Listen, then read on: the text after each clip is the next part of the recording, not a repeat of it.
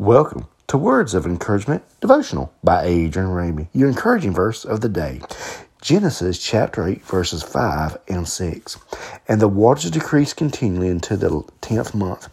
In the tenth month, on the first day of the month, the tops of the mountains were seen. Verse 6 So it came to pass at the end of the forty days that Noah opened the window of the ark which he had made. Now, as you can see, the waters is going down, sinking down into the ground and everything. Now you're starting to see the tops of the mountain. Wow. If you're now just starting to see the tops of the mountain, as I read this, it's come to my mind. Wow, that was a lot of water to cut. If you look at mountains, okay, wherever you're at, you look at the mountains and water covered that. Now Noah is starting to see the tops of the mountain as the water starts sinking down into the ground. Wow.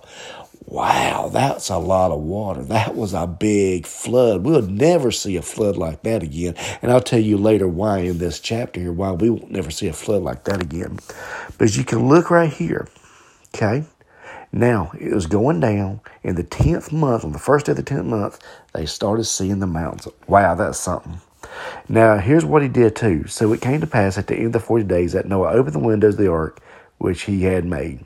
Okay, I'm gonna, I didn't say verse 7. Let's go into verse 7. Verse 7 says, Then he sent out a raven which kept going to and fro until the waters had dried up from the earth. So he sent out a raven to find dry land and everything. Wow, I bet you, if, if you just look at this scenario, look at this flood and, and, and seeing how the waters are starting to now go down, now you're starting to see a little bit of dry ground. The tops of the mountains, that's what really got me, as you can say, that was a lot of water. And, and that war destroyed all the wickedness in the land. All the sin that was going on was destroyed now, as you can see. And everything, wow. Wow, that's that's something to kind of just think about there for a minute. What really happened, you know what I'm saying? How the floodwaters happened, how how high the floodwaters got, how high.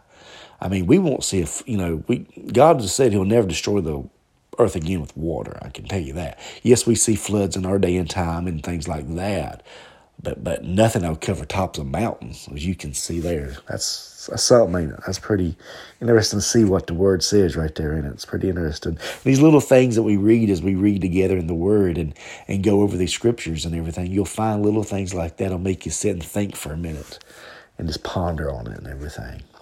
Well, let me pray with you right now. Father, in Jesus' name, I preserve this podcast right now. I pray, Lord, you just be with them for your glory. I pray, Lord, you just touch their need today. Whatever need they have, touch their need for your glory, Father God.